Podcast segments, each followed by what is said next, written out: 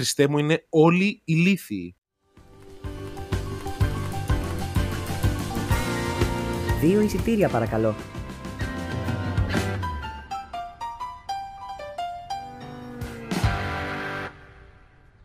Καλησπέρα σας κυρίες και κύριοι και καλώς ήρθατε στο 8ο επεισόδιο του Δύο Εισιτήρια Παρακαλώ, το πιο παραίστικο κινηματογραφικό podcast της ερευνητική γειτονιάς μας. Το όνομά μου είναι Δημήτρης Μινελάκης. Και το δικό μου Αντώνης Μπαλαδήμας. Και σήμερα θα συζητήσουμε πάντα από τη δική μας οπτική γωνία το Don't Look Up σε σκηνοθεσία Adam McKay με τους Leonardo DiCaprio, Jennifer Lawrence, Meryl Streep, Kate Blanchett, Rob Morgan, Jonah Hill, Mark Rylance, Ron Perlman, Timothy Chalamet, εννοείται, Ariana Grande και Tyler Perry δεν γίνεται να μην γυρίσουμε ένα επεισόδιο και να μην μπούμε 15 συνεχόμενους ηθοποιούς. Τέλος, εγώ απλά το παραδέχομαι, θα είναι η μοίρα μας αυτή. Ε, μπαίνει 22 τώρα, τον μπορεί και να την κλειτώσουμε, θα, θα δούμε, θα δούμε. Λοιπόν, Don't Look Up συνεχίζει το το Netflix, το έχει πάρει πολύ προσωπικά, αυτό που βγήκε από το στόμα σου, το στόμα μας, θα τολμήσω να πω, και νομίζω με αποκορύφωμα, το Don't Look Up, τελείωσε το 2021. Ναι. Να πω ότι το Netflix παίζει να βγάλει και την πιο decent ταινία που έχει βγάλει ποτέ τουλάχιστον στα μάτια μου. Έδωσε τα λεφτά, πέταξε τα φράγκα, πήρε ένα καλό σκηνοθέτη, πήρε 15 εκατομμύρια ηθοποιούς αναγνωρισμένους καλούς και τους έβαλε στο ρόστερ. Ήταν η ευχάριστη νότα, όπως είπα και πριν, της χρονιάς. Μου άρεσε πάρα πολύ το Don Cup. Θα εξηγήσουμε και τους λόγους βέβαια. Συμφωνώ μαζί σου και εμένα μου άρεσε πάρα πολύ. Εννοείται Δεκέμβρη, ε, τέλη Δεκέμβρη, τέλεια εποχή και για blockbuster και για ταινίες οι οποίες θέλουν να χτυπήσουν τα Oscar. Ε, νομίζω δεν μπορούσε να διαλέξει καλύτερη εποχή. Βγήκε τελευταία εβδομάδα του χρόνου, αλλά Netflix είναι αυτό. Το βλέπουμε έτσι Χριστούγεννα, Πρωτοχρονιά, όποτε θες. Don't Look Up, ναι. λοιπόν. Να δώσουμε μια περίληψη. Εννοείται, εννοείται. Λοιπόν, η ταινία επικεντρώνεται σε δύο αστρονόμους οι οποίοι ανακαλύπτουν ε, ότι ένας αστεροειδής θα συγκρουστεί με τη Γη και θα την καταστρέψει. Οι δύο τους λοιπόν έχουν τη δύσκολη αποστολή να ενημερώσουν την ανθρωπότητα για τον επερχόμενο κίνδυνο. Να κάνουν ένα media tour και να πούνε στον κόσμο ότι σε 6 μήνες η Γη θα καταστραφεί. Κανείς όμως δείχνει να μην τους πιστεύει. Και ας το αφήσουμε εκεί πιστεύω. Τα υπόλοιπα δεν θα μας ξεφύγουν να τα σχολιάσουμε. Αυτό είναι το γενικότερο concept της ταινίας. Δύο αστρονόμοι ανακαλύπτουν ένα αστροειδή και πρέπει να πούνε στον κόσμο ότι η γη θα καταστραφεί από αυτόν τον αστροειδή. Απλό, θα έλεγε κανείς Τόνι. Το να γυρίσεις μια κωμωδία δεν χρειάζεται κωμωδία. Να το πω παροδία, να το πω φαρσοκομμωδία, να το πω μαύρη κομμωδία, γιατί νομίζω ότι εμπεριέχει όλα αυτά. Δεν χρειάζεται να έχεις ένα πάρα πολύ δυνατό σενάριο. Πρέπει να είναι έξυπνοι διάλογοι και κάποια άλλα πράγματα με στην ταινία και όχι το αρχικό σενάριο, τουλάχιστον η αρχική ιδέα. Η αρχική ιδέα είναι πολύ απλή. Ε, λειτουργεί σε όλη την ταινία είναι και η υπόθεση η οποία πάντα περιμένεις να δεις τι θα γίνει στο τέλος. Το οποίο ήταν έξυπνο και από αυτή την πλευρά, γιατί προφανώς και περιμέναμε να δούμε εάν θα πέσει ο κομίτη ή όχι. Ήτανε, αυτό μας έκαιγε. Ναι. Γιατί εγώ σκέφτηκα και με στην ταινία ότι θα μπορούσε όντως να είναι ψέματα όλο αυτό και να κάνανε λάθος. Και απλά να τελειώσει η ταινία με fake news. ε, να πω εγώ ότι την ταινία την είδα σαν το σύγχρονο ιδιόκραση. Μια ταινία η οποία ήταν προφητική για πάρα πολλούς λόγους την χρονιά που βγήκε το Ιδιόκραση και όποιος δεν το έχει δει το συνιστώ ανεπιφύλακτα να το δει ήταν ένα Ιδιόκραση των social media ναι. και το της, τι της εποχής μπορεί να... της εποχής, ναι, για αρχή και μετά ακριβώς ε, ήταν ναι. μια πολύ έξυπνη ταινία και μου αρέσει να βλέπω τέτοιες ταινίες. Ε, δεν μπορώ να πω την αντιγράφει από το Ιδιόκραση αλλά έχει λίγο τον τόνο ότι Χριστέ μου είναι όλοι ηλίθιοι και εάν το καλοσκεφτείς τα μέσα αυτή τη στιγμή, τα μέσα μαζικής ενημέρωσης, κυρίως εξωτερικό, είναι πανηλήθεια. Στην Αμερική δηλαδή, που είναι η χώρα του ναι. reality και μπορείς να δεις τα πάντα, ξέρω εγώ. Αυτά για κύρια ναι. αρχή της ταινίας. Να ε... πω εγώ απλά ότι το Ιδιόκραση όταν βγήκε μπόμπαρε τελείως και εδώ είναι και η διαφορά. Το ότι αυτό που έκανε το Ιδιόκραση προφητικό κάνει το Don't Look Up πολύ on point τη σημερινή εποχή. Δηλαδή το Ιδιόκραση το είχε δει πολύ καιρό πριν και μπόμπαρε και πολλοί δεν το κατάλαβαν και όταν βγήκε. Και έρχεται τώρα ένα Don't Look Up που και εγώ θα πω ότι θα το παρομοίαζα με το Ιδιόκραση, το οποίο λες πω, πω πόσο σωστό. Επίσης αναφέρουμε για το είδος ότι είναι μαύρη κομμωδία ή όπως ε, την ονόμασε ο ίδιος ο Μακέι που την έγραψε, ε, μια μαύρη κομμωδία με τόνους horror. Έτσι το είπε ο ίδιος. Ρεαλιστικού horror θα έλεγα. Ναι, αυτό, μα το horror είναι το πόσο πολύ αγγίζει την πραγματικότητα πιστεύω. Εκεί, εκεί ε, γίνεται όλο αυτό. Ο Άντα Μακέι, ο οποίος τα τελευταία χρόνια έχει εγκαταλείψει τις ε, κομμωδίες με τον Will Ferrell που έκανε. Ξεκίνησε από το SNL, να πούμε. Ε, δούλευε με τον, ε, και με τον Will Ferrell, έφτιαχνε κάποια short movies για το SNL, Saturday Night Live. Και πρώτη του ταινία ήταν το πρώτο Anchorman, το πρώτο του Future Film. Και συνέχισε να δουλεύει με τον ε, Will Ferrell.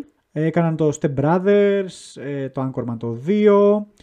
Ε, μου διαφεύγει και ένα ακόμα που κάναν τώρα. Ε, το Talladega Nights. Μπράβο.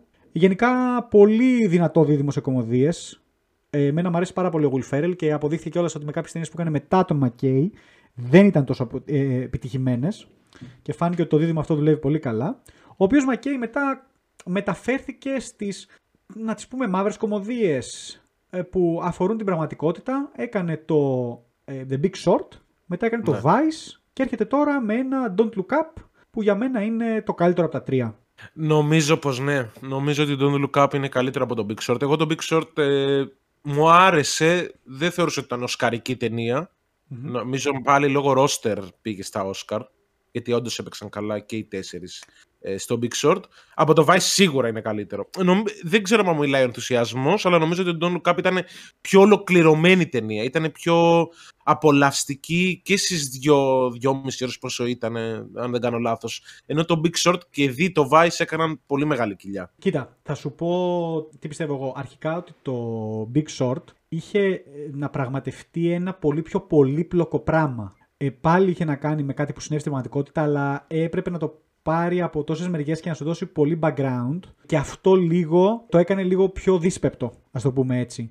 Που όμως, άμα το σκεφτείς τι εξηγούσε, ο Μακέι κατάφερε να το κάνει αρκετά ευχάριστα. Ήταν πολύ ωραίος και ιδιαίτερος ο τρόπος που το έκανε αυτό, που έφερε τον τρόπο με τον οποίο γύριζε τις κομμωδίες του, ας πούμε, και έβαλε ένα πολύ ωραίο κομικό στοιχείο. Δηλαδή, το κομμάτι με τη Μάργκο Τρόμπι στην πανιέρα, που λέει να το εξή, δεν το πίστευα το λέω αυτό το πράγμα. Λέγα, τι, τι κάνει τώρα αυτός ο άνθρωπος; Ήταν τόσο out of the blue, τόσο φρέσκο αυτό που έκανε για εμένα. Δεν το είχα ξαναδεί. Και ήταν τρομερό, ήταν τρομερό. Έχει ένα δικό του στυλ και αυτό το στυλ φάνηκε και στο Don't Look Up. Εμένα μου άρεσε πάρα πολύ και σαν συγγραφέας μου αρέσει. Και κυρίως αυτό που τον κάνει για εμένα φρέσκο είναι το πόσο πολύ επιτρέπει το improv, τον αυτοσχεδιασμό στις ταινίες του. Όπως είπε και ο ίδιος το Don't Look Up είχε λιγότερο αυτοσχεδιασμό από τις ταινίες που έκανε ας πούμε, με τον Will Ferrell, αλλά και πάλι υπήρχε αυτοσχεδιασμός. Βγήκε, ας πούμε, η Jennifer Lawrence και είπε ότι πέρασε μία μέρα με τον ε, Jonah Hill σε ένα δωμάτιο απλά να τη βρίζει. Απλά να την προσβάλλει. και η ίδια η Jennifer Lawrence είπε ότι ήταν ε, ε, πολύ ωραία εμπειρία και ήταν πολύ δύσκολη το να μην γελάει και να μην καταστρέφει κάθε take με τις ε, ατάκες του Jonah Hill. Μακράν ο καλύτερο στην ταινία. Ήταν μεγάλο μέρος για το οποίο εγώ με εκνεύρισα αυτή την ταινία. Δηλαδή, και όταν δεν το λέω κακά. Ε, ναι, καταφέρει κατάλαβα. και στο περνάει αυτό το πράγμα. Δηλαδή, ο σκοπός ήταν αυτός να σε εκνευρίσει. Και με, ε, είχα εκνευριστεί, είχα εκνευριστεί στην ταινία. Και το πέτυχε λόγω αυτού. Ναι, έπρεπε ήταν πολύ εκνευριστικός ο χαρακτήρας. Πολύ Ναι. αρχίδι. Ήτανε αρχίδι. Ήταν το αρχίδι το οποίο δεν νοιάζουμε για τίποτα άλλο παρά μόνο για τα νούμερα και για το φαίνεστε. Και όχι μόνο αυτό, νεποτισμό, γιος Προέδρου που νομίζω ότι είμαι κάποιος. Θα πάμε, θα πάμε και στους ηθοποιούς. Πάντως, ναι, σεναριακά, σκηνοθετικά νομίζω ότι ο Άντα Μακέι δεν ξέρω αν έκανε την καλύτερη του ταινία γιατί δυστυχώς δεν έχω δει τι ταινίε του Φέρελ. Ε, Γενικότερα δεν είμαι ο παδός της κομμωδίας όσο πολύ. Πρέπει να βγει μια κομμωδία βεληνικούς Don't Look Up με τόσους καλούς ηθοποιούς μέσα για να κάτσω να την δω. Μάλλον είναι Ξέρω για καλύτερη. το Τόνι. Απλά γιατί εγώ πιστεύω ότι οι ταινίες Anchorman είναι, αν όχι οι καλύτερες, από τις καλύτερες κομμωδίες που υπάρχουν εκεί έξω. Όπως είπα, λατρεύω Will Ferrell και θεωρώ ότι είναι τρομερές κομμωδίες. Δεν το πιστεύω ότι δεν τις έχεις δει. Ε, και Όχι. θέλω απλά να σου πω ότι ας πούμε στο Anchorman το 2 ε, πρέπει να παίζουν περισσότεροι αστέρες από το Don't Look Up. Δεκτό. Δεν ξέρεις.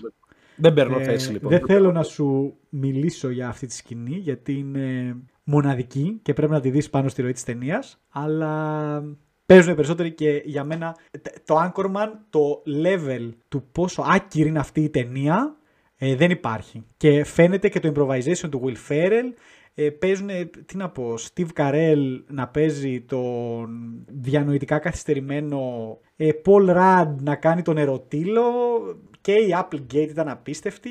Ε, α, δεν το πιστεύω, δηλαδή αλήθεια βάλε να τις δεις, θα πεθάνεις στα γέλια. Είναι τρομερές, τρομε, τρομερές κωμωδίες. Ωραία, και ωραία, στο 2, δεκτό. εντάξει, και με Kristen Wiig ε, να κάνει τη θηλυκιά Steve Carell. Δε, αλλού, αλλού, αλλού. Οκέι, Τέλος πάντων, να οκέι. γυρίσουμε στο Don't Look Up. Εγώ το είπα αυτό που ήθελα, ότι για μένα ο Μακέι πετυχαίνει πολύ καλά συγγραφικά και σκηνοθετικά να πετύχει αυτό που θέλει. Ένα πολύ ωραίο balance κριτικής, μαύρης κομμωδίας, σχολιασμού. Τα κάνει πάρα πολύ καλά για εμένα. Ναι, σίγουρα. Σίγουρα τα κάνει καλά. Δεν είμαι από αυτούς που γράφουν στο έντονο ότι Don't Look Up είναι 100% point ε, στη δικιά μας πραγματικότητα και ότι έτσι θα αντιδρούσε η ανθρωπότητα. Εντάξει, νομίζω ότι δεν είμαστε τόσο ηλίθιοι, αλλά σε μια κομμωδία προφανώς και πρέπει να βάλεις λίγο μέσα την υπερβολή για να κάνεις πιο έντονο αυτό που θέλεις να πεις. Προφανώς άμα πεις στην Αμερική, στον πρόεδρο της Αμερικής ότι σε έξι μήνες έρχεται κομίτης, νομίζω ότι όλος ο κόσμος θα ασχοληθεί μόνο με αυτό. Εντάξει, δεν είμαστε τόσο ηλίθιοι πια. Ναι. Αλλά καταλαβαίνουμε ότι υπάρχει και μια μικρή περίπτωση να το βάλουν λίγο on hold και να το ξαναεξετάσουν σε 15 μέρες, εάν είναι και περίοδος εκλογών. Δηλαδή, σε βάζει σε μια σκέψη ότι ναι, μεν, δεν είμαστε τόσο καθυστερημένοι σαν λαός και σαν, σαν λαός ενώ σαν φιλοί, αφήνουμε και ένα ανοιχτό παραθυράκι ότι όντως μπορεί να είναι έτσι. Αυτό, αυτό πιστεύω και εγώ. Ήταν λίγο ένα cautionary tale. Δηλαδή, δεν πιστεύουμε ότι θα γινόταν κάτι τέτοιο, αλλά στο δείχνει και σου λέει, είσαι σίγουρος ότι δεν θα γινόταν αυτό; Και λες, ρε φίλε, τώρα με αυτά που έχουμε δει, δεν μπορώ να πω ότι είμαι και σίγουρος. Δηλαδή, αυτό ήθελε να περάσει και αυτό πέρασε νομίζω. Και δεν είχε να κάνει μόνο με πολιτική, είχε να κάνει με πάρα πολλά πράγματα. Είχε να κάνει με την θέση των media και όλο αυτό το, το οποίο ήταν ένα πολύ ωραίο πραγματάκι, δεν ξέρω αν το πρόσεξες. Ο Μακέι προσπάθησε να μην δώσει πολιτικές, όταν λέω πολιτικές εννοώ συγκεκριμένο κομματικές να το πω έτσι, τόνους. Δηλαδή ας πούμε η πρόεδρος, Ορλίν που έπαιζε η Μέριλ Στριπ, φόραγε μία μπλε, μία κόκκινα, για να μην σου πει αν ήταν ρεπουμπλικάνος ή δημοκράτης. Ε, Εντάξει, ήταν ε, νέα. αλλά νομίζω, ε, συγγνώμη σε διακόπτω, νομίζω ότι εντάξει, έκανε τον Τραμπ. Ναι, και νομίζω εγώ ότι- το νομίζω. Απλά αυτό που ήθελα να σου πει είναι ότι δεν έχει σημασία αυτό το πράγμα. Σ- Σίγουρα, σίγουρα. Εκεί αυτό ήθελε να περάσει και νομίζω ότι αυτός ήταν ο σκοπός. Δηλαδή να σου πει δεν είναι ο Τραμπ που θα το έκανε αυτό. Σου λέει ότι οποιοδήποτε πολιτικός μπορεί να το έκανε. Σίγουρα το μεγαλύτερο παράδειγμα που είδαμε τα τελευταία χρόνια ήταν αυτό και το πιο έντονο. Αλλά νομίζω ότι σε γενικότερα μέσα να περάσει αυτό.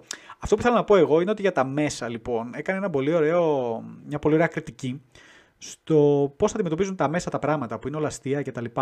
Και εκεί λοιπόν υπήρχε ένα πολύ ωραίο έτσι μικρό κομματάκι που λεγόταν η εκπομπή που πηγαίναν The Morning Rip, αν θυμάμαι καλά. Ναι. Οι οποίοι στο το τραπέζι τους ήταν καθρέφτης. Και το καθρέφτισμα των, από τις κούπες τους, το Rip, όπως καθρεφτιζότανε, έγραφε Lib για liberal.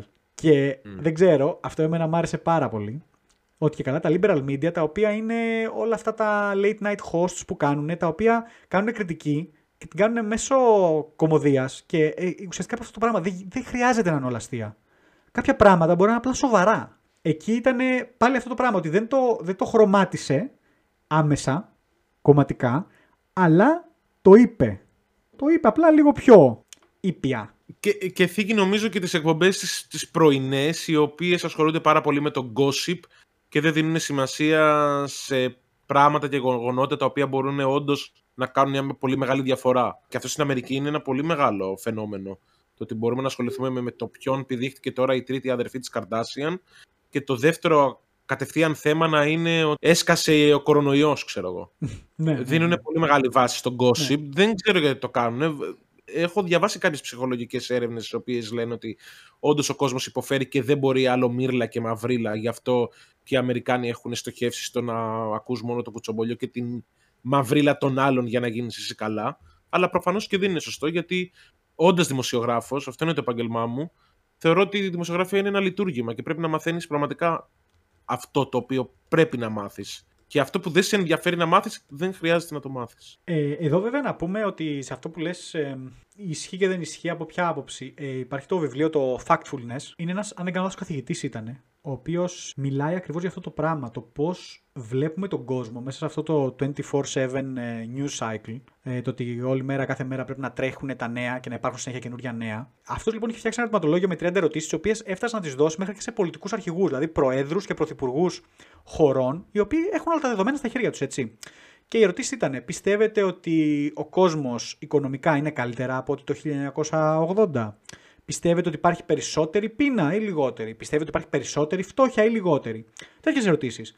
Και μέχρι και οι αρχηγοί κρατών απάντησαν λάθος ότι όλα αυτά τα πράγματα είναι χειρότερα σήμερα. Ενώ οι αριθμοί λένε το αντίθετο. Ότι ο κόσμος είναι σε πολύ καλύτερο σημείο. Και απλώς επειδή τα νέα θέλουν συνέχεια, να πρέπει να υπάρχει εντυπωσιασμός για να πάρουν την προσοχή σου και να την έχουν και συνέχεια, γίνεται αυτή η δραματοποίηση και ότι πρέπει συνέχεια να είναι κάτι κακό. Τι εννοώ; Πολύ καλό παράδειγμα τώρα. Τον προηγούμενο μήνα, τον προηγούμενο μήνα. Χαμός, νέα παντού, πέθανε ένας άνθρωπος από το εμβόλιο στην Ελλάδα. Και αυτό τώρα άρθρο ολόκληρο για το πώς πέθανε, για το τι έπαθε. Ενώ έχουμε 20.000 άτομα από τον κορονοϊό, ξέρω εγώ. Και λες ότι γιατί τώρα, γιατί ώρα αυτό να δημιουργεί όλο αυτό το μπανικό και α, πέθανε.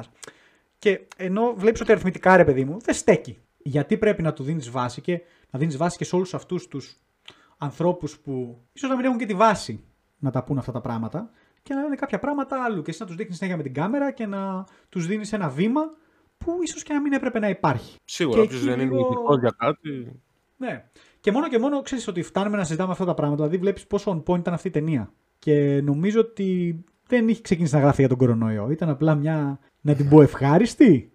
Συγκυρία. Δεν θέλω να την πω ευχάριστη. Και το τρίτο νομίζω που πραγματεύεται είναι το πώ ο καπιταλισμός έχει επηρεάσει μέχρι και τις ε, κυβερνήσεις ενός κράτους και ότι στηρίζονται μέσω χορηγιών, το οποίο νομίζω ήταν και το doom της υπόθεσης. Στο... Και το, το πώς οι άνθρωποι αυτοί που τρέχουν τεχνολογικές αυτοκρατορίες και έχουν τόσα πολλά λεφτά μπορούν να έχουν γνώμη και λέγει σε τέτοιες αποφάσεις. Το οποίο αυτό νομίζω ήταν το full προφητικό, ότι όσο έξυπνος και να είναι ένας άνθρωπος, ε, στο δικό μας τον κόσμο, και υπάρχουν πάρα πολλοί έξυπνοι τεχνολογικά άνθρωποι οι οποίοι έχουν φέρει επανάσταση στο χώρο, δεν μπορούν να παίρνουν μόνοι τους την απόφαση και καμία κυβέρνηση δεν πρέπει να τους ακούει με κλειστά τα μάτια. Ναι, μεν μπορούν να προσφέρουν κάποιες σύγχρονες ιδέες, όπως και η ιδέα στο Don't Look Up ήταν πολύ σωστή, ότι ναι, okay, okay, αφού μπορούμε να μην τον καταστρέψουμε και να, γίνει, να πάρουμε κάποιον πλούτο από αυτό, προφανώς και θα το εκμεταλλευτούν 100% οι εταιρείες και δεν θα γίνει ο κόσμος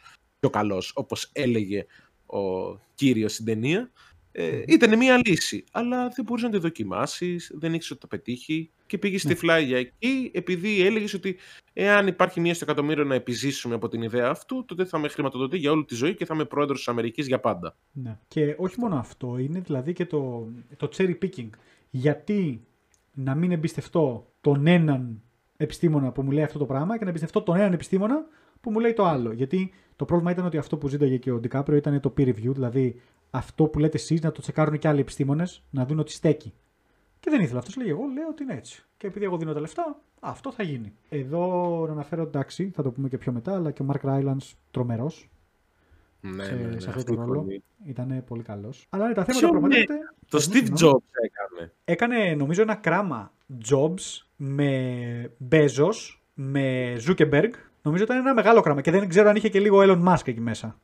Ναι. Νομίζω ότι έκανε ένα τέτοιο κράμα. Ναι, ισχύει μόνο εμφανισιακά νοιάζει με τον Steve Jobs. Ε, δεν ξέρω, εμένα μου θύμισε Zuckerberg πολύ, αλλά με το λίγο, λίγο μεγαλύτερη αυτοπεποίθηση. Γι' αυτό βάζω και λίγο Musk και λίγο. Αλλά ήταν. και το παίξα πολύ ωραία. Και να πούμε ότι έπαιζε μια έναν ε, socially awkward που ήταν ήδη ε, Mr. Rogers. Ναι. Ε, ήταν λίγο ναι, αυτό ο περίεργος. Ισχύει. Ισχύει. Ισχύει. Ισχύει. Πολύ σωστά. Ήταν, ήταν λίγο αυτό. Για να κλείσουμε για αυτό το θέμα, εγώ να πω ότι έχει και κάποια άλλα πράγματα που πραγματεύεται λιγότερο.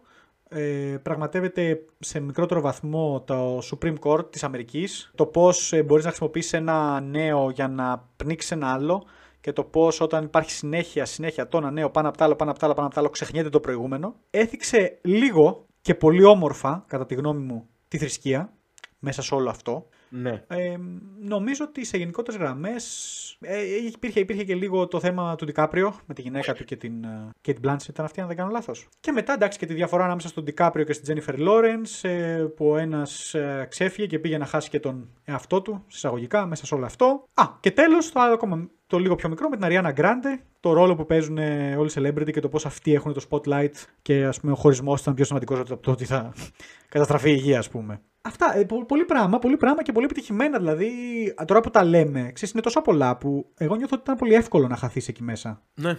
Ήταν το... πάρα πολλά πράγματα. Και ναι. εγώ θέλω να θίξω και ένα άλλο το οποίο δεν το περίμενα. Είχε πάρα πολύ καλά εφέ. Ναι, ισχύει. Μια ταινία δηλαδή η οποία όντως είναι. Okay, γυρίστηκε με πολλά εκατομμύρια, not gonna lie. Ναι, ήταν υπερπαραγωγική. Ε, στηρίχθηκαν και πάρα πολύ στα εφέ. Δηλαδή η καταστροφή του κόσμου στο τέλος ή όταν έφευγε ο πύραυλος για να πάει να σώσει την γη με τον τέλειο ο Ρον Πέρλμαν σε ό,τι και να παίξει. Ναι, ναι. Έθιξε και παραγγελίο και το ρατσισμό, το οποίο το έκανε πάρα πολύ σωστά. Πάρα πολύ σωστά και πάρα πολύ ωραία. Είναι από, άλλο, από άλλη γενιά, ρε. Είναι από άλλη γενιά, ναι. και απλά έλεγε Ευχαριστώ τους γκέι. Το κάνω και για τους γκέι. Είναι καταπληκτικός. Ρον Πέρλμαν είναι αξιοαγάπητος. Ε, είχε πάρα πολύ καλά εφέ. Δεν μπορώ να πω κάτι άλλο, γιατί εγώ δεν το περίμενα. Έλεγα ότι εντάξει, τα εφέ θα πέσουν σε δεύτερη και τρίτη μοίρα. Γιατί και το μοντάζ ήταν καλό και η μουσική του ήταν πάρα πολύ καλή. Τα οποία εντάξει, αυτά τα βάζεις και αυτά λίγο σε δεύτερη μοίρα, γιατί επικεντρώνεσαι στην υπόθεση. Είναι τόσο καλή η υπόθεση και οι ερμηνείες των ηθοποιών. Το οποίο λες, εντάξει, okay, okay, είναι, υπάρχει και ένα χαλί από πίσω της μουσικής, αλλά εμένα τα εφέ μου έκαναν πολύ μεγάλη εντύπωση. Και η καταστροφή του κόσμου, που εντάξει δεν ήταν η καλύτερη καταστροφή του κόσμου ε, που έχουμε δει, του πλανήτη, αλλά ήταν πάρα πολύ decent. Ναι. Και δεν το περίμενα. Νόμιζα ότι απλά θα δείξει λίγο και θα το αφήσει επειδή δεν επικεντρώθηκαν στα, στα γραφικά, στα εφέ. Θα συμφωνήσω. Ε, είχε όμως μέσα, θα, θα διαφωνήσω εγώ με το ότι δεν ήταν και καλύτερη που έχουμε δει. Ναι, δεν ήταν, αλλά δεν θέλω ότι το έχασε γιατί ας πούμε είχε αυτό το τρομερό πλάνο με τον Σαμάνο, ότι ήταν αυτός. Που ήταν το δάσος και πέφτανε τα κομμάτια του κομίτη και ήταν με το ταμπουρλο. Τρομερό αυτό πλάνο. αυτό δεν σου θύμισε λίγο 2012. Ναι, μου το θύμισε. Σίγουρα. Ναι, ναι. Αλλά ήταν Νομίζω... πολύ ωραίο και πάλι. Ε, όχι, ήταν καταπληκτικό, καταπληκτικό. Όχι, ήταν πάρα πολύ καλή. Εννοώ, δεν, το, δεν έκανα τη σύνδεση, αλλά ναι, όταν το είπες. Ναι, μου το θύμισε. Το πλάνο με την καταστροφή της γης από το σύμπαν. Όλο το άλλο και το πώς έδειχνε σιγά σιγά στο μοντάζ και στην ταινία βασικά πιο μοντάζ. Το, τη φύση αυτό και το τα γρήγορο ζώα, μοντάζ. Ναι. ναι, ναι, ναι. Εντάξει, αυτό το έχουμε ξαναδεί είναι η αλήθεια σε ταινίες καταστροφής κόσμου. Δεν μπορώ να θυμηθώ τώρα σε ποια το έχουμε δει. Αλλά έχουμε δει λίγο ένα port που το τι γίνεται στη γη και το πώς ανησυχούν τα ζώα και τα πουλιά. Κουλουπού, κουλουπού, κουλουπού. Το έκανε πάρα πολύ καλά και το έκανε ναι. και σε σωστά σημεία μέσα στην ταινία. Ναι, γιατί εγώ να πω ότι δεν το είδα έτσι. Εγώ το είδα το ότι σου έδειχνε ρε παιδί μου το πώς οι αποφάσεις οι δικές μας, σου δείχνει μετά το μερμήγκι, τη φάλνα, πώς επηρεάζουν όλα αυτά τα πράγματα, οι δικές μας οι αποφάσεις. Εγώ το είδα ναι. έτσι. Και ήταν τόσο γρήγορο. Εμένα μου άρεσε πάρα πολύ αυτό το edit που σου έδειχνε ρε παιδί μου όλους αυτούς τους οργανισμούς οι οποίοι από το κύτταρο μέχρι τη φάλαινα ήταν ουσιαστικά έρμεο του τι αποφασίζει το ανθρώπινο είδος. Ποια ταινία, Μίτσο, πιστεύεις ότι έχει κάνει την καλύτερη καταστροφή του κόσμου; Γιατί είναι μια ταινία καταστροφής κόσμου. Είναι μια αποκαλυπτική ταινία. Εμένα μου άρεσε πάρα πολύ το Day After Tomorrow, που mm-hmm. αν θυμάμαι βέβαια στο τέλος δεν καταστράφηκε ο κόσμος. Όχι, σωθήκαμε. Σωθήκαμε. Ε, που να καταστρέφεται τελείως τώρα. Ναι. Εντάξει, τώρα να μην μπούμε για το The Mist. Πάλι δεν καταστράφηκε ο κόσμος, αλλά Εντάξει, διαφορετική καταστροφή του κόσμου στο ναι, ναι, ναι. Τραγικό τέλος όλων των εποχών. Εγώ δεν έχω ξαναδεί πιο τραγικό τέλος. Ναι, ναι, ναι, ήταν, ήταν αλλού, αλλού, αλλού. Που να καταστρέφεται τελείως η γη, ρε φίλε. Δεν το θυμάμαι γιατί δεν βλέπουμε τέτοιες ταινίες. Και είναι, δεν βλέπουμε τέτοιες ταινίες. Ε, είναι πολύ χαρακτηριστικό του Hollywood και του αμερικάνικου filmmaking το πάντα να τελειώνει με την ελπίδα. Πάντα ναι. να γίνεται κάτι καλό. Δηλαδή θα στο φτάσει και θα σε σώσει. Αρμαγέδον. Day after tomorrow, Δηλαδή Πάντα, ποτέ δεν θέλει να σε αφήσει με ένα κακό feeling, με ένα desperation ναι. ας πούμε. Ε, εγώ σκέφτομαι δύο, έχω σκεφτεί ήδη δύο. Για πες. Νομίζω ότι η καλύτερη από θέμα παραγωγής είναι το Deep Impact, ναι, δεν το, οποίο όντως καταστράφηκε ο κόσμος. Αλλά στην καρδιά μου θα είναι πάντα το Hitchhiker's Guide to the Galaxy. Α, ε, εντάξει. Απλά ο κόσμος έκανε ένα πουπ και εξαφανίστηκε. Αυτό ήταν. Τέλειο. Ο, ο αλγόριθμος. Ο αλγόριθμος. ε, υπάρχουν ταινίες που έχει καταστραφεί η γη γενικότερα, okay. όπως και το άλλο με τον Nicolas Cage, το Knowing, που έσκασε το Solar και γάμισε όλη τη γη. Ε, γι' αυτό μάλλον δεν μου έρχεται, δεν, δεν τις έχω δει αυτές τις ταινίες. αυτό, αυτό είναι ωραίο, αυτό είναι ωραίο, θα σας αρέσει. Ναι. Γενικά πάντως ε, και εγώ έχω να πω ότι έκλεισε πολύ δυνατά το 2021 το Netflix. Πολύ καλή ταινία. Πολύ καλή ταινία. Το, το τέλος σου άρεσε, Μίτσο; Ναι, ε, μιλάμε για, τη, για το σχόλιο για τη Marvel που είχε έξτρα σκηνή ή για... Για το Marvel. Ότι και καλά είχε έξτρα scene μετά τα credits. Α, τα, τα, όχι, όχι, λέω το κανονικό τέλος που απλά μετά από 22.000 χρόνια βρίσκουν έναν πλανήτη με κάτι ζωάκια. Ε, αυτό ήταν, αυτό ήταν μετά το τέτοιο, δεν ήταν. Δεν, δεν έπεσαν credits και είχε απλά έξτρα σκηνή. Μετά το τέλος δεν ήταν ότι ο Τζόνα Χιλ έζησε τελικά και ζήταγε τη μαμά του σε ένα καθιστραμμένο κόσμο. Όχι, ρε, τι λες. Δεν το είδες αυτό. Είχε και δεύτερο τότε. Είχε και δεύτερο. Ναι. Αφού τα σκίπαρα κιόλας λίγο, γιατί το, το περίμενα. Βγαίνει από τα συντρίμμια ο Τζόνα Χιλ και λέει Μαμά, που είσαι, ξέρω εγώ. Ε, και μετά κάνει story με το κινητό ότι Hey, buddies, ξέρω εγώ, είμαι ο μόνος επιζών, ξέρω εγώ. Κάντε like και subscribe. Εντάξει, ήθελα να σταθώ στο τέλος. Okay, okay, ήταν λίγο πιο σατιρικό ότι καλά θα πεθάνουν όλοι από τους δεινόσαυρους και βγήκαμε γυμνοί. Ε, απλά και εγώ πιστεύω ότι ήταν λίγο να σε ικανοποιήσεις και από αυτό το front και να σε αφήσει με ένα λίγο πιο θετικό συνέστημα από άποψη ότι αυτά είναι η κακή της ταινίας που το προκάλεσαν όλο αυτό και ότι δεν ξέφυγαν. Ναι. Αυτό εγώ πιστεύω ότι ήταν. Δηλαδή, λίγο να σε αφήσει με λίγο πιο θετικό συνέστημα. Γιατί επειδή μιας μιλάμε για το, για το τέλος, να πούμε και αυτό ότι εμένα μου άρεσε πάρα πολύ το τέλος. Η σκηνή που ήταν στο τραπέζι και μιλάγανε ενώ έτρεμαν όλα και τρεμόπαιζαν τα, τα φώτα σαν...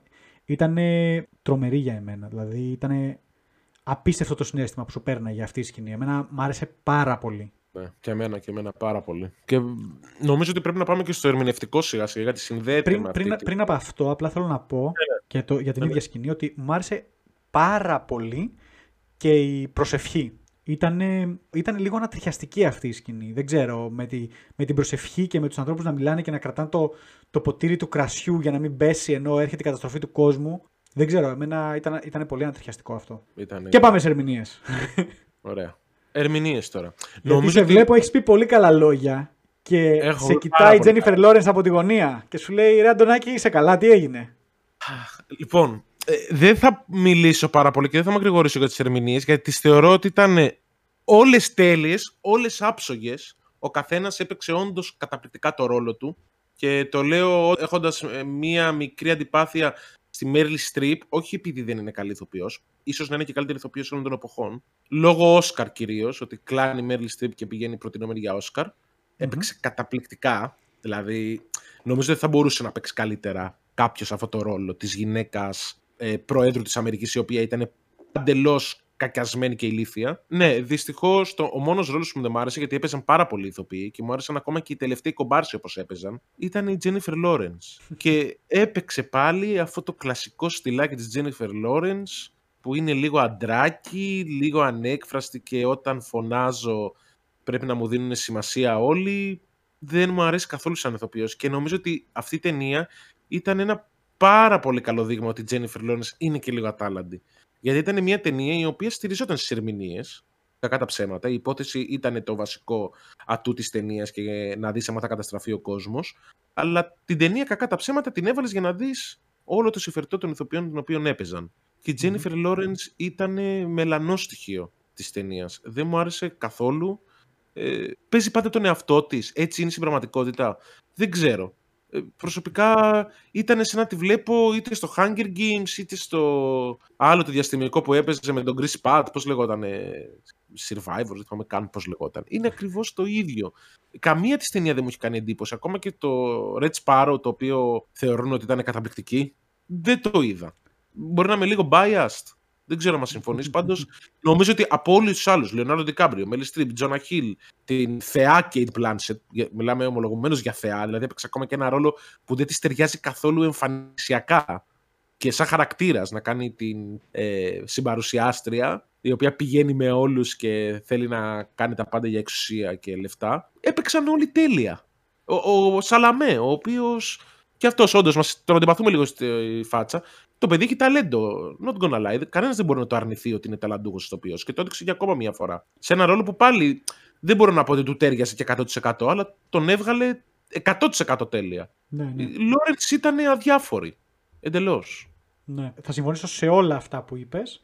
Ε, Απλώς θέλω να πω και ότι και ο Ρομπ Μόργαν, πολύ ωραίος. Σίγουρα. Που έκανε τον αρχηγό του Space Defense, πώς λεγότανε. Ναι, ναι, της NASA τέλος πάντων. Ναι, ναι, ναι.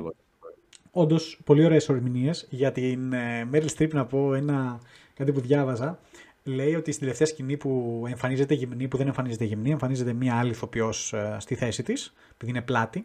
Ο Ντικάπριο δεν ήθελε καθόλου να παιχτεί αυτή η σκηνή και το εξέφρασε και είπε ότι αυτή η σκηνή δεν πρέπει να είναι στην ταινία. Και είπε γιατί η Meryl Streep είναι μια θεά του κινηματογράφου και δεν περίμενα ποτέ στη ζωή μου να τη δώσω ταινία γυμνή, που δεν είναι η ίδια βέβαια, αλλά ακόμα και, και η πόνοια ότι δεν είναι του επίπεδου της. και είχε μεγάλο θέμα με αυτή τη σκηνή να είναι στην ταινία. Εντάξει, okay. Okay. Ε, δεν νομίζω ότι της έκανε και κακό. Δηλαδή... Όχι, όχι. Απλά το πόσο ψηλά την ε, έχει και yeah. ο Ντικάπριο, ας πούμε. Ε, εντάξει, ίσως λάθος τρόπο για εμένα. Το, δηλαδή, και ο μάτσο τι θέλει κάνει. Αλλά Ακριβώς. στο μυαλό του είναι το πόσο ψηλά την έχει. Ε, okay. Οι ερμηνείες λοιπόν. Ε, Εντάξει, Ρον Πέρλμαν. δεν, δεν είχε, είχε, δηλαδή, ό,τι βγήκε από το στόμα του, είχε πέντε ατάκες, ήταν μία και μία όλες. Τον, τον λατρεύω αυτόν τον άνθρωπο, τον λατρεύω κι εγώ. Ένα σχόλιο για αυτό που είπαμε και πριν, γιατί η Αμερική πρέπει όλα να είναι καλά κτλ. Ήταν ακριβώς και αυτό. Το ότι όλα μπορούν να είναι αυτόματα, αλλά η Αμερική θέλει έναν ήρωα. Πρέπει να βάλουμε μέσα να πεθάνει. Αυτό νομίζω έθιξε λίγο τις ταινίες της Αμερικής. Ε, ότι πάντα σε κάθε ταινία αποκαλυπτική πρέπει να θυσιάζεται και ένας Αμερικάνος πάντα, ο οποίος είναι απόστρατος και δεν ασχολείται πια με αυτά και πρέπει να θυσιάζεται. Αρμαγέδων, ε, ναι, ναι, ναι, τι να λέμε. Ε, όχι Αρμα... ε, πώς το λέγανε, όχι Αρμαγέδων ρε, το... Independence Day. Μπράβο, μπράβο. Αφού ξέρεις, ξέρεις τι εννοώ, μπράβο. ε, μιας και λέμε λοιπόν για ερμηνείες, να, τώρα να πούμε λοιπόν ότι Mark Rylance ε, που έκανε τον Isherwell, το οποίο και το όνομα εμένα μου φαίνεται αστείο. Μου φαίνεται ότι ήταν ηθελημένο, ότι Isherwell και καλά πάει καλά. Δεν ξέρω, εγώ έτσι το μετέφρασα. Με την προφορά των, ε, την ε, Αφροαμερικάνικη που Isherwell. Δεν ξέρω, εγώ έτσι, έτσι το, το, το εξήγησα και γέλασα πάρα πολύ όταν αναφέρθηκε και την πρώτη φορά. Ε, αυτό για μένα ήταν ο καλύτερος του cast, το έπαιξε τέλεια, τέλεια. Ε, πολύ, πολύ ευχαριστημένος από όλους, όπως είπες και εσύ, και Σαλαμέ, πολύ ωραίος. Μ' άρεσε πάρα πολύ ο ρόλος του Σαλαμέ, αυτός ο, ο θρήσκος αναρχικός. Μ' άρεσε πάρα πολύ. True. Και για τέλος, Αριάννα Γκράντε, η οποία να σου πω εδώ πέρα ότι και αυτή έκανε improv στο τραγούδι της, ότι κάποια στιγμή εκεί που απλά τραγουδάει και λέει τα, θα πεθάνουμε όλοι α, α, και απλά συνεχίζει να τραγουδάει, ήταν δικό της. Δεν υπήρχε στο τραγούδι. Μπράβο. Έξυπνο. Και ο Άντα Μακέι το, το κράτησε. Η Λόρεν σου άρεσε, δεν μου είπες; Ε, εντάξει, θέλω να σου πω κάτι. Δεν με έκανε turn off. Όχι, ούτε και εμένα. Συμφωνώ Γιατί... κι εγώ. Κοίτα, θα σου πω. Για μένα η Λόρενς έχει κάνει μία πολύ καλή ερμηνεία ε, στο Mother. Ε, και εγώ αυτό ε, σκέφτηκα, αλλά still δεν μπορώ να πω ότι ήταν και τρομερή, τρομερή ερμηνεία. Τη βοήθησε τέριαζε, πάρα τέριαζε την ταινία. Ε, τη βοήθησε πάρα πολύ το σενάριο αυτό. Ναι. Πάρα πολύ. Α, εντάξει, δεν με... Μ' άρεσε πολύ στην αρχή. Μετά έγινε αυτό που είναι λίγο καρικατούρα που λες και εσύ του φωνάζω κτλ. Και, και του δεν με νοιάζει. Ναι, και εγώ θεωρώ ότι χάθηκε λίγο. Στην αρχή που έκανε λίγο, ξέρεις, το με πανικοβλημένη και αυτά μου άρεσε, δεν, δεν είχα κάποιο θέμα. Σκηνοθετικά και σεναριακά, εγώ τα είπα. Θεωρώ ότι ήταν ο άνθρωπος που μπορούσε να το κάνει καλύτερα από όλους αυτή τη στιγμή. Μ' άρεσε πάρα πολύ και το σενάριο, όλα αυτά που έθιξε και ο τρόπος που τα έφερε στην οθόνη. Εφέ, όπως είπες και εσύ πολύ καλά. Δηλαδή, θεωρώ ότι ήταν πολύ σωστή από, για να μην πω όλες, σχεδόν όλες τις απόψεις. Δεν μπορώ να προσάψω κάτι κακό αυτή τη στιγμή. Θεωρώ ότι ήταν, πέτυχε το στόχο της 100% δηλαδή η κριτική που έκανε ήταν πολύ σωστή. Γιατί και ο Άντα Μακέι πολλές φορές έχει κατηγορηθεί ότι είναι πολύ, δείχνει πολύ ε, με το δάχτυλο. Εσύ φταίει. Αυτός φταίει. ναι. Τώρα ήταν λίγο περισσότερο το ότι μάγκες όλοι φταίμε. Όχι. Η αλήθεια είναι ότι και εμένα δεν με χάλασε τίποτα στην ταινία. Να πω ότι. Ε, ρε, εντάξει, λίγο το παρατραβάει, λίγο το κάνει. Όχι, όχι, ήταν ε, τέλεια. Ναι. Σε αυτά που ήθελα να δείξει ήταν τέλεια. Δηλαδή, στη μαύρη κομμωδία, εντάξει, εγώ δεν μπορώ να πω και μια εμπεριστατωμένη άποψη, γιατί δεν βλέπω πάρα πολύ κομμωδίες. Αλλά αυτό ήταν πάρα πολύ καλό. Πάρα πολύ καλό. Από όλες τις απόψεις, εγώ δεν μπορώ να του βρω ένα τόπιμα να πω ότι κάτι με χάλασε. Ακόμα και το μοντάζ του ήταν πάρα πολύ καλό, το οποίο το σχολιάσαμε. Καλά, σκηνοθετικά ε, εμπιστεύομαι τυφλά εσένα που βλέπεις κομμωδίες και να λες ότι είναι ένας πάρα πολύ καλός σκηνοθέτης και φάνηκε και σε αυτή την ταινία. Κακά τα ψέματα. Ερμηνευτικά τώρα με τέτοιο ρόστερ προφανώς και δεν μπορούσες να χάσεις κακά τα ψέματα. Ο, πολύ ευχαριστημένος. Πολύ ευχαριστημένος. Εγώ προσωπικά δεν έχω να σχολιάσω κάτι άλλο. Σου λέω και τα μονταζάκια αυτά που έκανε με όλους τους οργανισμούς της γης, καθώς καταστρεφόταν και ο κόσμος ή καθώς αποφάσεις περνόντουσαν. Μ' άρεσε πάρα πολύ. Ε, το βρήκα πάρα πολύ ωραίο. Πάρα πολύ ωραίο από όλες τις απόψεις. Ωραία. Να απαντήσουμε λοιπόν και στην ερώτηση. Εντάξει ρε φιλαράκι, κόμπλε όλα αυτά. Αξίζει όμως διαραγματικό session Σαββάτου. Ναι. Αν είσαι φαν της κομμωδίας και θέλεις να δεις όντως μια πολύ έξυπνη μαύρη κομμωδία, slash κομμωδία όπως είπα και στην αρχή, αξίζει πάρα πολύ. Και νομίζω ότι αυτή τη στιγμή διανύουμε μια περίοδο πάλι η οποία βγαίνουν ή τέμα κοινωνικές ταινίες ή Oscar Bates ή χαζές υπερηρωικές. Και νομίζω ότι το Don Look Up ήταν όαση και το είδα σαν όαση γιατί δεν έχω δει κάποια ταινία τον τελευταίο καιρό που να πω ότι με ενθουσίασε και με έκανε να κάτσω να την παρακολουθήσω μέχρι το τέλος. Αξίζει και με τα χίλια. Ναι, θα συμφωνήσω ότι σίγουρα άξιζε. Να πω ότι δεν είναι μόνο για φανικό της κομμωδίας. Να πω ότι για εμένα αξίζει γενικότερα για το σχολιασμό που κάνει στην κοινωνία ναι, μας ναι, ναι. Επειδή We live in a society. Όλοι ανήκουμε σε αυτή την κοινωνία και ζούμε αυτό το πράγμα. Ακόμα και να πεις ότι μπορεί να ήταν. Όταν η ταινία γράφτηκε, μπορεί όντως να ήταν για ανθρώπους που προσέχουν λίγο παραπάνω τα νέα, τι γίνεται στην Αμερική κτλ. Στην κατάσταση που ζούμε όμως και με όλα αυτά που έχουμε ζήσει, με τα εμβόλια, με τον κορονοϊό, με με με, ε, αυτή η ταινία είναι για όλους. Δηλαδή, γι' αυτό σου λέω, ευτυχής σε εισαγωγικά συγκυρία για το Μακέι, το ότι μια ταινία η οποία θα ήταν ε, πολύ προσιτή στο αμερικάνικο κοινό και σε ανθρώπους που προσέχουν τι γίνεται στην Αμερική, ξαφνικά έγινε μια ταινία που σχολιάζει τον κόσμο όλων. Conspiracy theories, κουλουπού, κουλουπού, κουλουπού. Ναι, ναι, ναι, ναι. Ακριβώς, ακριβώς. Σίγουρα αξίζει, σίγουρα αξίζει. Ε, κλείνει ωραία ο χρόνος. Θεωρώ θα τη δούμε στα Όσκαρ σίγουρα. Μακάρι. Αυτή είναι από το Eternals. Σωστό. Ελπίζουμε. Ναι, ναι, δεν νομίζω, δεν νομίζω. Όπως θα πούμε και μετά, έχω βάλει κάτω και βλέπω ταινίες που είναι σε όλες τις λίστες για ταινίες χρονιάς κτλ. Έχω ψηλοαπογοητευτεί, δηλαδή θεωρώ ότι σίγουρα θα βρίσκεται. Ε, από όσες ταινίες έχω δει, οι οποίες είναι προτινόμενες και στις χρυσές σφαίρες και, στο, και στα Oscar, τα spoilers τα οποία έχουν βγει, τα leaks. Ε, δε, ε, οι περισσότερες δεν με προδιαθέτουν καν να τις δω. Και νομίζω ότι είναι και η πρώτη χρονιά που μου συμβαίνει αυτό. Τώρα μην ανησυχείς, τις βλέπω εγώ για σένα. δεν περνάει και πολύ καλά. Ε, θα τις δω κάποια στιγμή τουλάχιστον μέχρι να κάνουμε και το επεισόδιο, αλλά... Εντάξει, όχι, όχι, εγώ μιλάω προ, προδιατεθειμένος από συγκεκριμένη. Το Don't Look Up πρέπει να το πάρει ήδη. Ε, για καλύτερη ταινία της χρονιάς, λες εσύ. Ναι, γιατί όχι. Ας το πάρει και μια κομμωδία κάποια στιγμή. Θες να σου πω κάτι. Δεν θα διαφωνήσω όχι ότι πρέπει να το πάρει, αλλά ότι δεν πρέπει να το πάρει. Γιατί είναι on point, δηλαδή αυτή τη χρονική στιγμή είναι ο καθρέφτης της κοινωνίας μας. Οπότε δεν θα σου πω όχι. Δεν θα σου πω όχι. Θέλω να δω μερικές ταινίες ακόμα. Εγώ ε, νομίζω ότι κάποια στιγμή σύντομα Τόνι θα γίνει μια κουβέντα περί των καλύτερων ταινιών της χρονιάς. Θα πω και την άποψή μου, γιατί έχω κάποιες ταινίες ψηλά. Αλλά δεν θα με εκπλήξει και δεν θα πω όχι άμα γίνει κάτι τέτοιο. Ακριβώς γιατί ο σχολιασμός της είναι on point. Είναι πολύ σωστός. με αυτά και με αυτά λοιπόν, Τόνι, με όλα αυτά που έχουν γίνει, έχουμε κλειδωθεί όλοι σπίτι μας χωρίς να έχουμε lockdown. Ε, Είδες τίποτα αυτή τη βδομάδα; Ε, δεν είδα κάτι. Τελείωσα το Witcher, την σειρά του Netflix, η οποία ήταν πολύ όμορφη. Και δεν είδα κάτι άλλο, γιατί δεν υπάρχει και κάποια ταινία πέρα του Don't Look Up, την οποία την είδα κατευθείαν. Ε, να πω ότι θα με ενθουσιάσει και θα κάτσω ένα-δυο μισάωράκι να δω μια ταινία. Νομίζω ότι είμαστε λίγο σε κενή περίοδο, τουλάχιστον για τα γούστα τα δικά μου. Mm-hmm. Το Don't Look Up, όπως είπα και πριν, ήταν μια όναση και με, έκατσε, με έβαλε να τη δω. Εσύ; Εγώ να πω ότι δεν κάνω τίποτα άλλο. Ε, έχω κλειστεί. Λοιπόν, είδα το Doctor Strange Love or How I Learned to Stop Worrying and Love the Bomb. Θα έλεγε κανείς Πολύ... αντίστοιχη ταινία με τον Don't Look Up.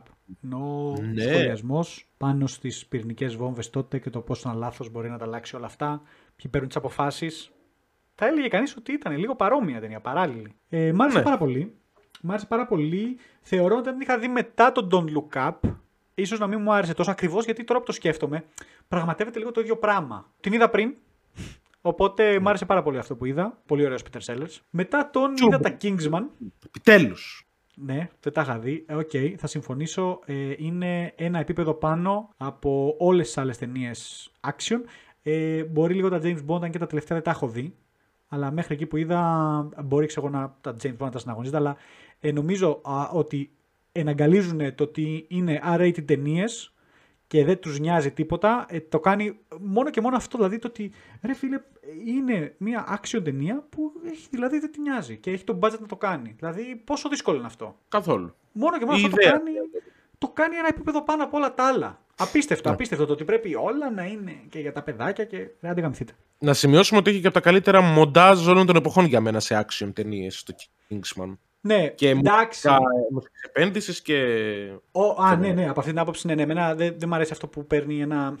Δεν είναι ακριβώς slow motion, είναι λίγο γρήγορο slow motion, δεν ξέρω πώς να το πω. Το, το one take slow motion που κάνει, ναι. Okay. Ναι, ναι, ναι. Δεν, δεν με τρελαίνει αυτό, αλλά δεν με ενδιαφέρει γιατί αυτό που μου δείχνει είναι πολύ ωραίο. Ναι. Πολύ pleasing και με τη μουσική και αυτό που είπες. Ναι. Ελπίζω να το έχουν κρατήσει στο 3 γενικότερα το ύφος του Kingsman. Που νομίζω ναι, ότι νομίζω... το κομμωτία δράση θα το έχουν κρατήσει. Ναι.